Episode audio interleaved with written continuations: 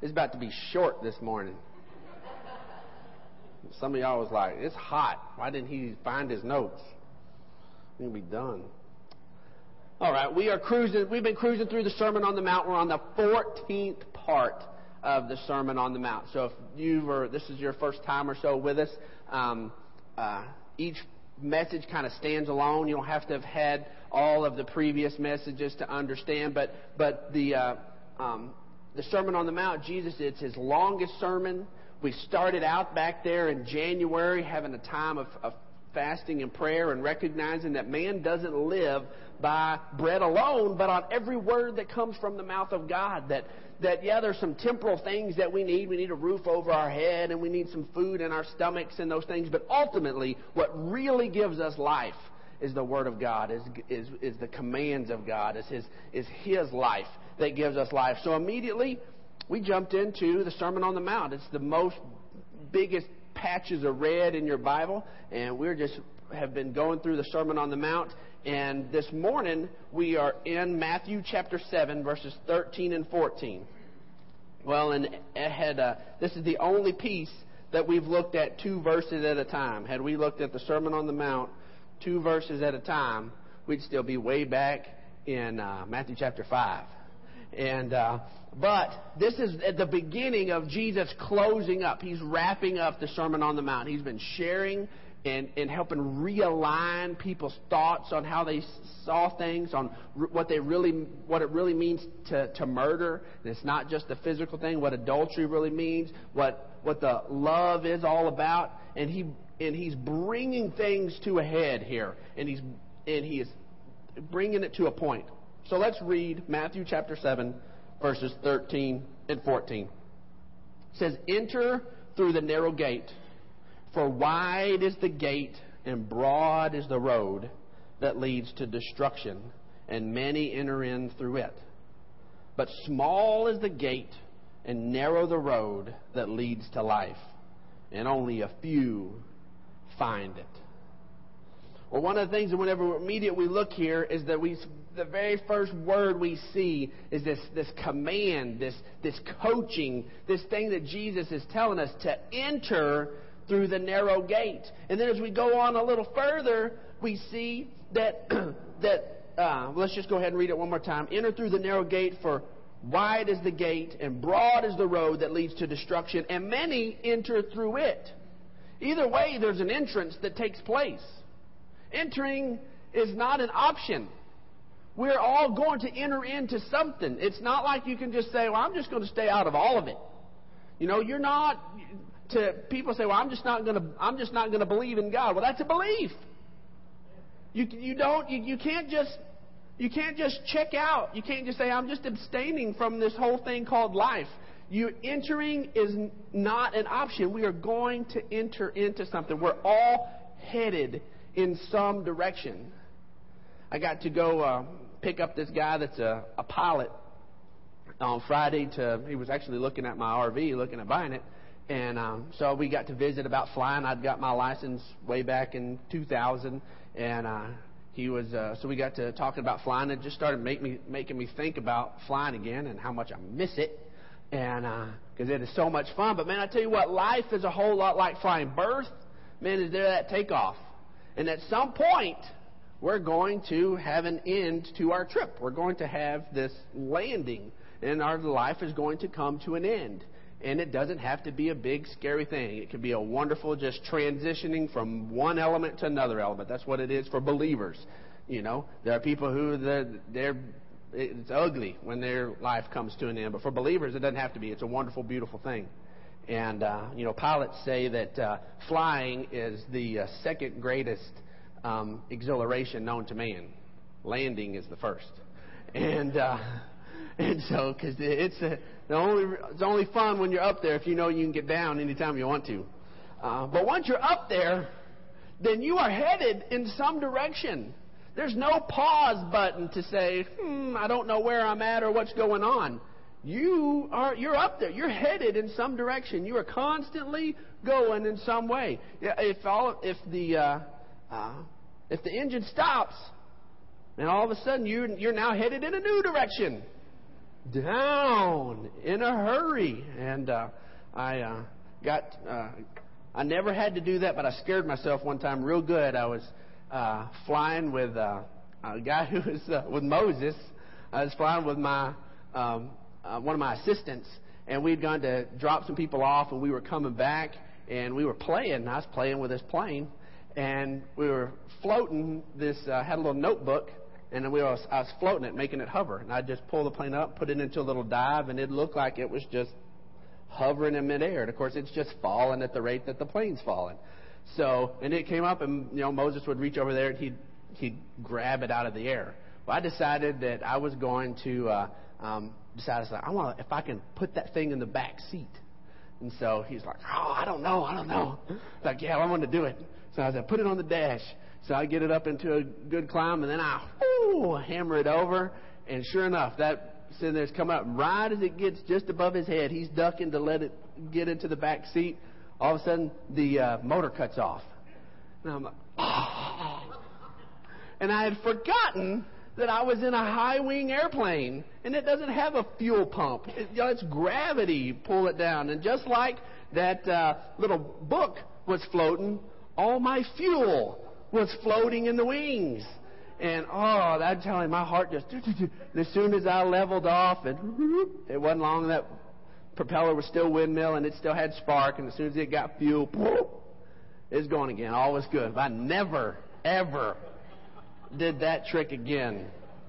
Never. That's like that is that's a no-no. But when you are flying, you are headed in some direction. You don't get to pause. You don't get to stop. Life is headed in some direction. It is going. It's like that game, Tetris game. You know, it's constantly coming at you. You don't sit there and get to work it and pause it. You know, it blanks out the screen. You, it is totally coming at you, and you have to deal with it as it comes. And so, Proverbs chapter 14, verse 12 says, There is a way that seems right to a man, but in the end, it leads to destruction. We're all headed in some direction. We're all headed in some direction that seems right. You know, we everybody, even people who are pursuing other gods and doing other things, they're doing what feels right. That's what our whole world is built on right now. Just do whatever feels right to you. Just do whatever seems right to you. Well, there is a way that seems right to a man, but in the end is its destruction. We're all going in some direction. Deuteronomy 30:19 says, "This day I call heaven and earth as a witness against you that I have set before you life and death, blessing and cursing. Now choose life that you and your children might live. We have to choose. They're, again, they're constantly coming at us. It's that, that Tetris game, that piece is coming. And you've got to choose how to finagle it, how you're going to handle it. Constantly, life is moving our direction, and we're entering into something.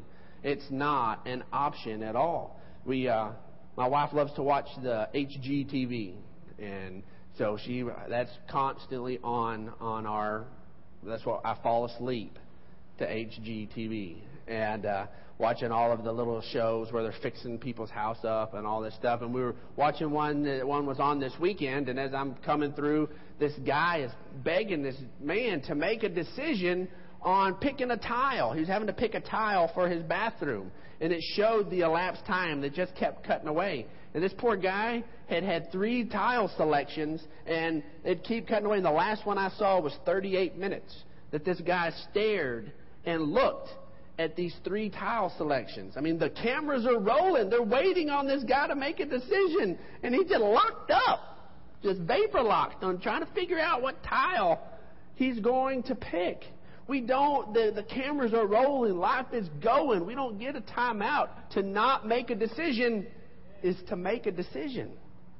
We're constantly entering into something that Jesus tells us to enter through the narrow gate. God tells us there in Deuteronomy 13 to choose life. Choose life. We have to make a decision. We have to make a choice. We've been blessed with, the, with, our, with being choosers. The next thing we see is that the difference between the narrow gate and the wide gate is Jesus. Jesus is the difference between the narrow gate and the wide gate. You're like, well, you know, what's, how do I choose? In life, how do I choose? What's the, you know, what's the narrow gate and what's the wide gate? If I get in one certain crowd, everybody's going in that direction. You know, you can get in, you know, you get in one church group or you get in one this deal, and man, everybody's going. That seems to be the wide gate. Maybe, maybe that's not the right deal. How do I choose what's the wide gate and what's the narrow gate? As you shift cultures you know you can't just look at it and say what's the well whatever the crowd is doing i'm going to do opposite of the crowd. You can't you can't make your decisions based on that. The what we have to look at is jesus is the narrow gate. John 10 verses 7 through 10 says therefore jesus said again i tell you the truth. I am the gate for the sheep all who ever came before me were thieves and robbers, but the sheep did not listen to them. I am the gate. Whoever enters through me will be saved. He will come in and go out and find pasture. The thief comes only to steal, kill, and destroy. But I have come that they might have life. Remember, the narrow gate leads to life. Jesus says, I am the gate and you may you come through me, you have life and life abundantly. Whenever you're trying to look and make a decision in life, as life is coming at you, as decisions are having to be made every day, second by second, minute by minute, hour by hour, and you're having to decide what should I do? It comes back down to Jesus. Jesus is the narrow gate. Enter through him. Enter his way. We look at it and say, man, all of a sudden my, my body's been attacked with, with some sort of physical attack. A doctor's giving me a diagnosis. Do I, man, do I pray against it? Maybe God's trying to use this to teach me something. You know, maybe God, I don't want to pray against God's, you know, God's plan for my life. You know, I don't want to go against God. Well, I want to go through the narrow gate. Well, let's look at it. Well, as we, as we study through and we look at the ministry of Jesus, we're already well through a good chunk of Matthew in our weekly readings together. We haven't seen Jesus make anybody sick. He's just been making people well. We want to know what Jesus was. We want to know what's the narrow path. We look at Jesus. Jesus is that narrow path. All he's done is made people well. All he's done is heal people. He hasn't put something on somebody. He didn't, you know, have one of the disciples go and break somebody's leg so that they'd teach him a lesson. God's not a mafia boss. God don't work that way. Jesus didn't have his crew, you know, to, to be his support team, you know, so they'd come in, somebody mess with him, you know, get them, boys. God never did that, you know. He says, well, you know, in fact, when his disciples tried to say, man, these people rejected us, call down fire on them, get them. He says, you don't even know what spirit you're of. What are you, what's the matter with you? That's not why I'm here. That's not why I'm here. We have to understand that every time when we come up, when we can look at the life of Jesus, we can look at Jesus, we look at the teachings of Jesus, and that's going to align us for the narrow gate. It's not a, it's not a huge mystery. We don't have to try to figure out what the world is or isn't doing. Oh, well, I, you know, wide is the gate, and everybody's going to go through the wide gate. Uh, don't try to rationalize it on all of this surface stuff. It just comes back to Jesus. Jesus is the narrow gate. And He wants all of us to come through. He's not choking it down so just one or two of us can get through. We're going to get to that whole few thing in just a minute. Jesus is the gate, and we enter through Him. The other thing that we look at is that it's about a journey with a destination. Let's notice here that this gate comes before the path comes before the way. The gate is at the beginning of it, not at the end. Some, so many times we think that, you know, we get this narrow path so we can make it to Jesus. No, it's Jesus is the entry point. You haven't even begun to walk with God until you've met Jesus. You can't say that you've had some sort of walk with God or some sort of whatnot until, and then all of a sudden, well, then I came to know Jesus and I added Jesus into that. Uh uh-uh. uh Jesus is the beginning. It starts with the gate. Then there is the narrow way on the other side of the gate. But you've got to come through the gate first. It starts with it. So many times people, then I love the way that Jesus did that because salvation is not the end of the journey. It's not just, okay, bless God, I've prayed this prayer, and now I'm a believer, which you are. Now I'm saved and going to heaven, which you are, and that's it. I'm done. No, it's not that at all. It's that's the beginning of the journey. You've just stepped over from death to life. Now start living life. Now you get to start enjoying all that comes with, all that what Paul says accompanies salvation, what comes with salvation. Jesus is also the way. Whenever we look at, uh, um, well, let's go ahead and look at the uh, uh, the Hebrew word for way. Remember John the Baptist? He shows up on the scene, got this kind of crazy looking guy. You know, the picture that he gets. You know, he's got this, you know, out of control beard. He's living out in the, you know, it looks like Grizzly Adams or something. He's living out in the wilderness. He's got the camel's hair and leather clothes. He's eating wild locusts and honey. He's preaching. You know, people are coming out of the town to hear him. He's he's out in the distance, and uh, he is quoting Isaiah chapter 40 which says, Prepare the way of the Lord, make his path straight. That way, right there, that, that he is quoting there from Isaiah 40 is the word derek, which means road, but it also, in a stronger way, carries a figurative sense of the course of life or mode of action, the way you operate. The course of life, living life. Prepare your life that was what he was saying. You know, he was not out there saying, come on now, we need to get TxDOT out here and prepare the streets for Jesus. You know, we need to get TxDOT out here and get some new gravel out here and prepare the, the streets for Jesus. That's not what he was talking about. He wasn't talking about the literal streets. He said, prepare the way for the Lord. Prepare your life. Begin to look at your life. Begin to look. God is about to show up on the scene. The, the way to heaven is about to show up on the scene. The Messiah is about to show up. Prepare your life, is what he was saying. And Jesus, Jesus is the way. Whenever we look at John chapter 14, verse 6, says, Jesus answered, I am the way, the truth, and the life. No one comes to the Father except through me. That Greek word that is translated their way, that Jesus says, is the exact same word that, that John the Baptist used when he said, prepare the way. Prepare your life. Get ready. And then Jesus says, I am the way. I think it would, in that sense that people were having to look and see that they needed a new way whenever you go to prepare something. Sometimes when it's you watching these HGTV shows and all this stuff, sometimes they decide it's just better to rip it out and put in new than try to patch what's there. John the Baptist was getting people to point and look. It's busted beyond repair. You're going to need a new way. You're going to need a new mode of life. And then Jesus shows up on the scene and says, I am that way. I am that way. I'm the way, the truth, and the life. Nobody comes to the Father except through me. There in Revelations 22:13, he says, "I am the Alpha and the Omega." That's the first letter of the Greek alphabet and the last letter of the Greek alphabet. He says, "I'm the A and the Z. I'm both ends of this deal.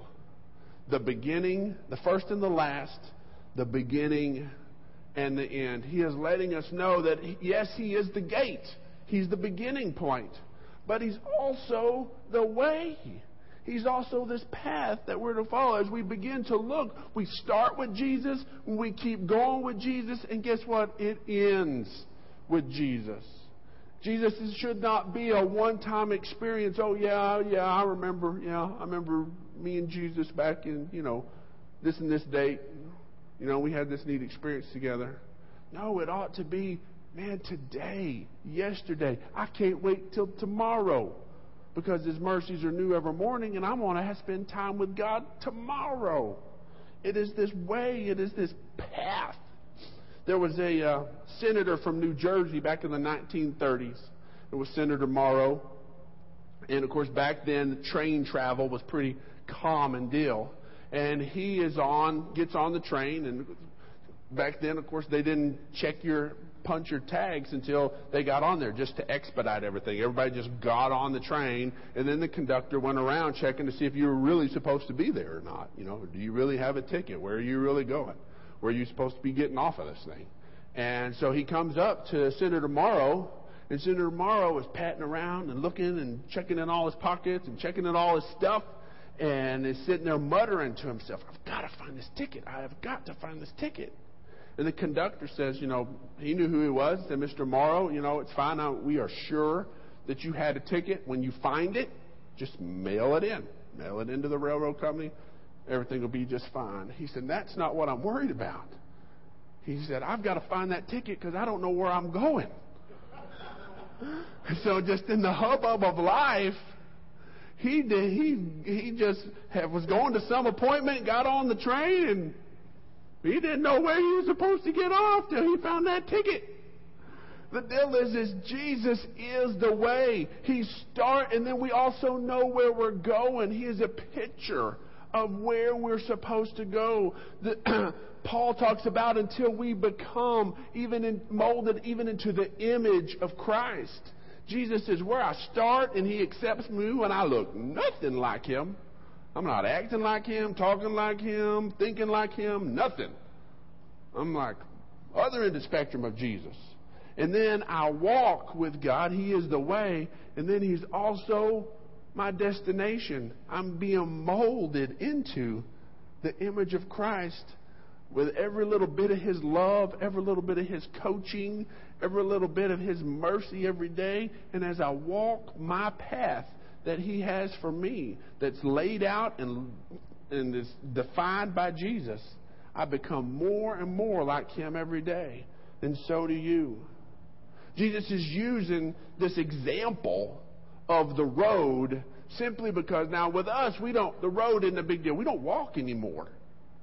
We don't do, but man, walk on the road, that's what people would have their conversations. You know, people would sit there, the beggars would show up on the road because they would do uh, be able to get their money there. All of the vendors would line up along the road. Life happened in the road. Whenever the, the judges of Israel, whenever they would go out to handle court cases, it happened there in the road. They would go sit at the gates of the city right there on the road, and the people would come in and they would have their stuff. It was about life. Life happened there in the road. And what's interesting, what Jesus is telling them about, about entering in through the narrow road because he had to break a conception in their mind. We're not Hebrews. We didn't live in that time. And so we're not, we have to kind of look at what it is to understand the significance of why he's really telling them this is a narrow road, this isn't a wide road. Because at that point in time, they didn't have a whole lot of road signs and all that kind of stuff. And the Jews had rules on their roads, and they had four types of roads. They had private roads, which were the narrow roads, and those private roads he- headed to a very specific destination, and they could only be as wide as four cubits wide, which a cubit is about 18 inches, so it's about six feet wide. Wide enough to get your ox and cart down it wide enough to, to get your donkey loaded up with its stuff down it. Not necessarily wide enough to have come and go traffic, but it's a private road. It was it went to a specific destination. It wasn't a pass through road that went on to another destination. It was a it was a private road. And so when somebody was coming along and they saw a four cubit wide road, a traveler knew, man, don't take that unless you know where it's going because that's going to lead you to someplace really specific.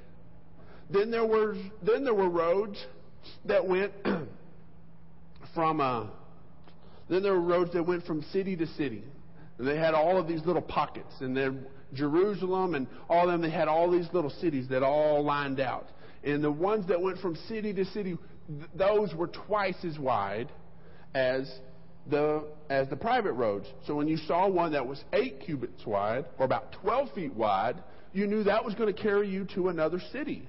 It wasn't a dead end. It was going to get you somewhere. You weren't going to end up in somebody's front yard going, uh, sorry, wrong road. Um, this, those that were eight cubits wide were from city to city. And they were wide enough to allow come and go traffic. You have one oxen cart coming this way, another oxen cart going that way, and able to get past. Then there was the next step up and these were the completely public roads. These were roads that everybody used. They were more of thoroughfares where there was business and all sorts of stuff going on, and they were double again.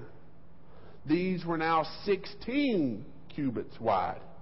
So they were wide enough, and that, man, that's like a, a four laner, man. You had plenty of traffic. You had room to get stuff in and out and all of that. But then the widest roads the absolute widest roads were the roads that connected the cities of refuge. And these were the ones where we have to understand why Jesus is really pointing everybody to, to the narrow road. Because their mentality is going to be shifted by operating with these. Because all only the cities of refuge were connected by the super the super wide ones, the 32 foot cubit ones. And so those, when the city of refuge, they were placed all around uh, Israel, and if somebody accidentally killed somebody, then at that point the justice system was a little different. And if we were, you know, me and Larry out cutting wood together, you know, and my axe handle flies off, my and it accidentally flies over and knocks him in the head and brings his wonderful life to an end, well, Miss Beth, she can hunt me down like a dog, man. She can have blood for blood. You know, she can come at me, or you know, or or he can get she can get Nathan to come after me, and brother-in-law, one of the family members can come after you even over an accident. And the cities of refuge were a place where these people who had had this penalty of death hanging over them could run to and live there. And once they crossed the threshold, then it was it was wrong for the family to come in and and and get vengeance there. They were completely safe. And there were those wide superhighways, those wide ones. Somebody that was having to flee, they didn't have to think one thing. They did all they had to do is stay on the wide roads, and they were going to get safe. They'd be in a blind terror. They just accidentally killed somebody. More than likely, it was somebody they cared about because they'd be around them. There are all sorts of grief. There's all sorts of stuff. They're having to leave their families to go and hide in these cities of refuge. There's all this stuff going on. They don't have time to think. They just stay on the wide road. Just stay on the wide road. Just go as fast as you can because the, the, the, the Avenger, if they even caught you en route, man, you were at their mercy. And so they didn't have to think. You stay on the 32s.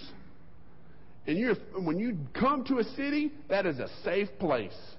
Boom, you stay in there and, and you are safe. Jesus is letting us know all of a sudden that guess what?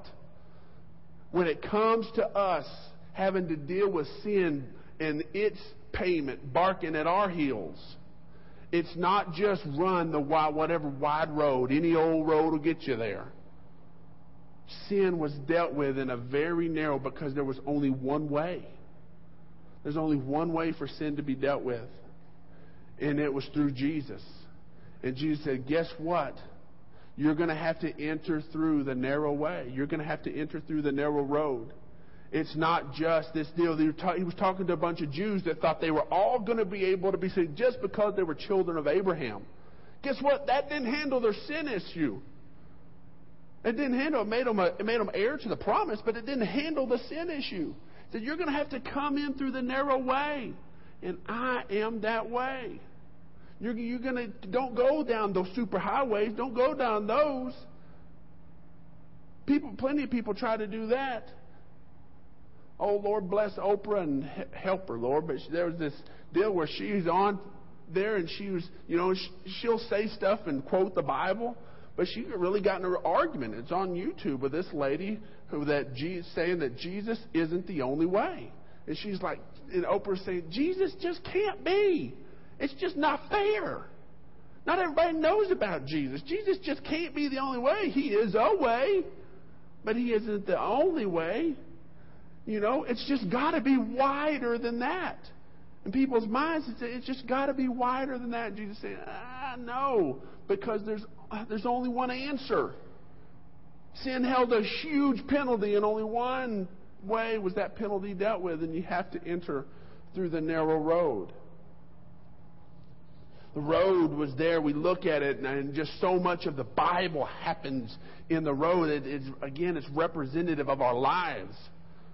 Man, we have Jesus with the journey to Bethlehem on the road. We have so many of his miracles happening in the road. Lady comes and grabs the hem of his garment and gets healed in the road. There's a, lay, a funeral procession with the outside of Nain, and Jesus gives a, a woman back her son from the dead in the road. Over and over. That's just where life happened. Was the road. Jesus carries his cross publicly through the road. Jesus, after his resurrection, is walking down the road to Emmaus and talking to two of his disciples. As soon as the, the, all of the disciples are holed up and waiting for the for the, the gifts of the Holy Spirit, and waiting for the coming of the Holy Spirit. When the Holy Spirit comes up, and all of a sudden, where do they find themselves? They're back out in the road. They're out in the streets. They're all, they're all speaking in tongues and praying in tongues. And, and all of these people are hearing in their own languages the glories of God being spoken out of these people who are obviously not from that neck of the woods. And 3,000 people get saved in the road. Life happened in the road. We're just talking about that about going the way, going down that road. He's talking about life. It's not just tar and gravel. It's about life, that He is our life. Then we're going to close down now talking about that only a few find it. Man, this can be intimidating. This can be intimidating because, you know, most of us, if we, if we try not to be um, arrogant, you know, try to be a little bit humble, you know, we don't want to, you know, you know, the Marines talk about, you know, the few, the proud. You know, we try, well, I'm not necessarily going to say I'm for sure one of these few. Only a few finds it. Well, yeah, you know, it's, a few sounds like, like, you know, not even us, you know. It's just maybe, you know, there's people on this side and all of us on this side, we get left out, you know, because it's just a few. Let's, we have to understand this from heaven's perspective. Let's, let's look at what a few is. First off,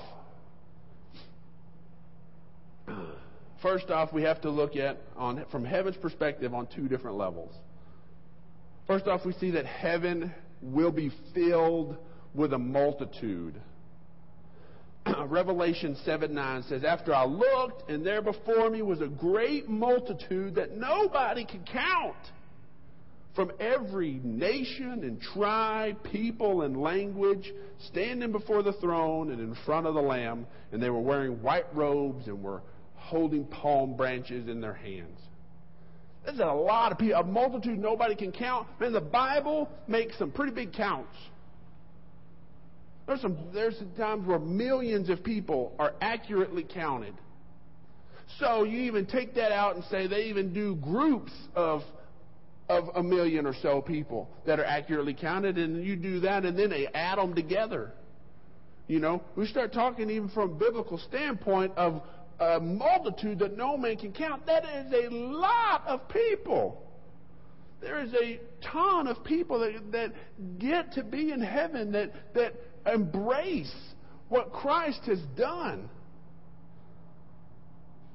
So, so we're having now to shift and understand a few in light of that? Well, we've got to, so we understand there's a multitude that, that are there in heaven that, that receive Christ. Now, to help us piece this together, we also have to understand God's perspective on something else is that God wants all humanity to receive salvation. God wants us all. He wants every man, woman, boy, and girl to know Him. Hell was not made for people. God did not create hell to stick all the bad people in. He loves all of us. The only reason somebody ends up in hell is not receiving Christ, not letting Him do the, the penalty for their sin. That's it.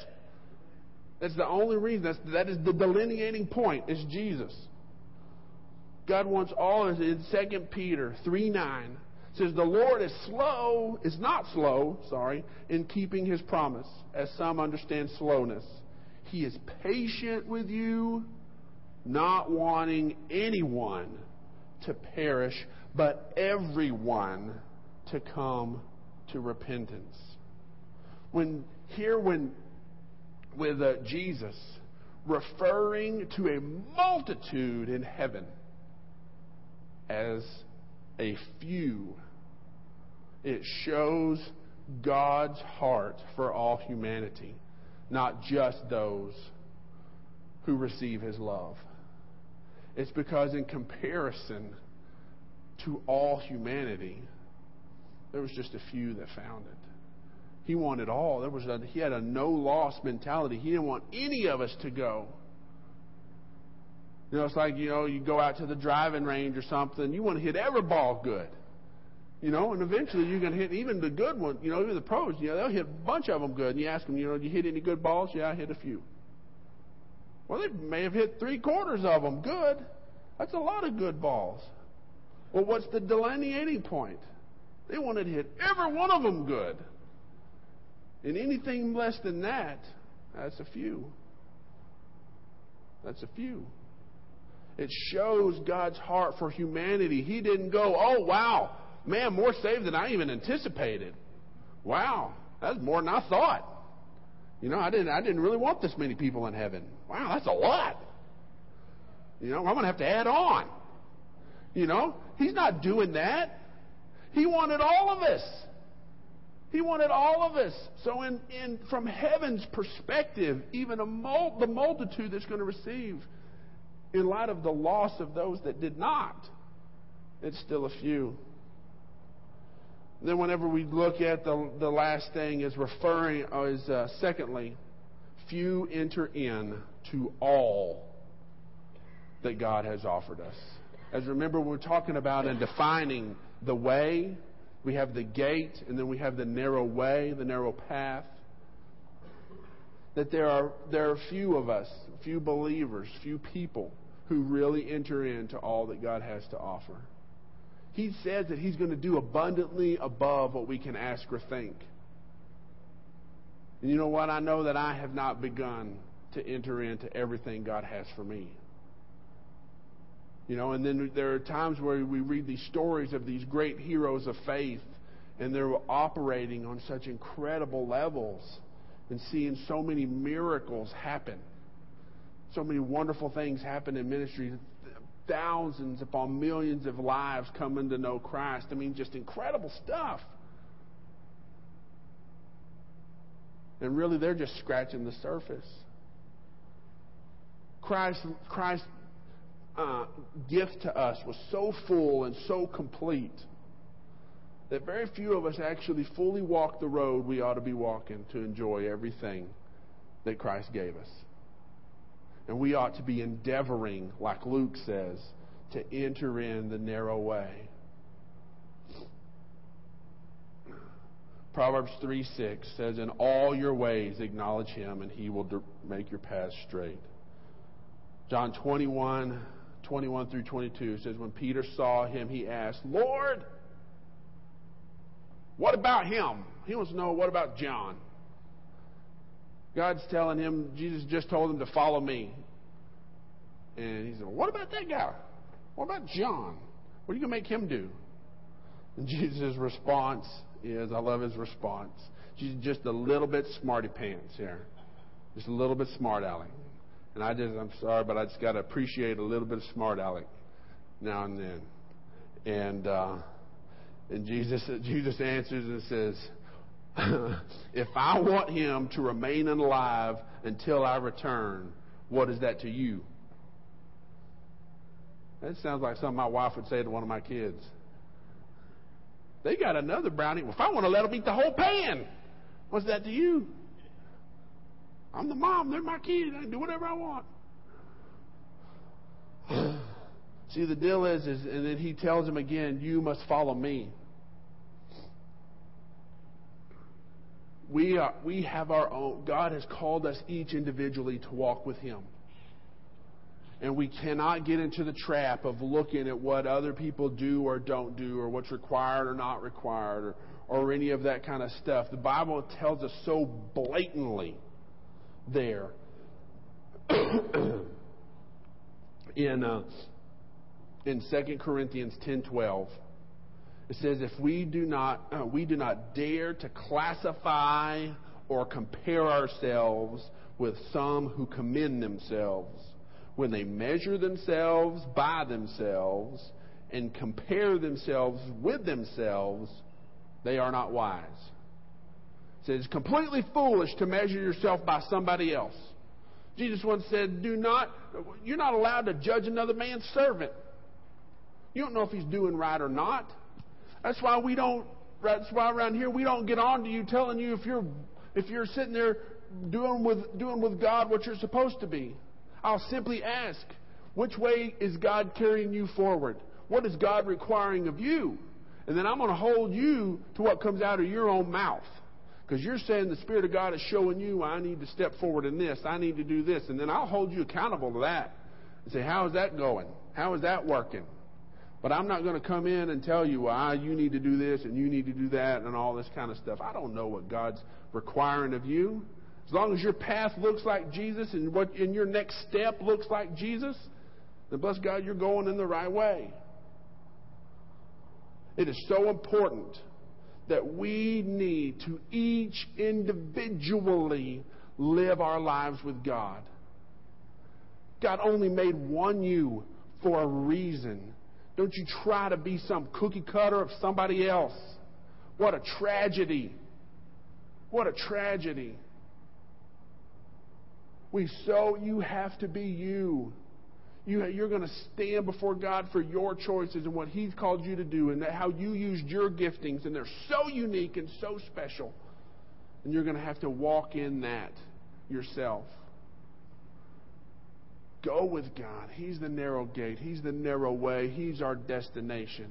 And as we take step by step going forward with Him, then we will live the life we were called to live. What an incredible adventure we get to individually have with our Savior. What an incredible time. Glory to God. Well, let's uh, bow our heads and close our eyes. We want to give an opportunity. If there's anybody.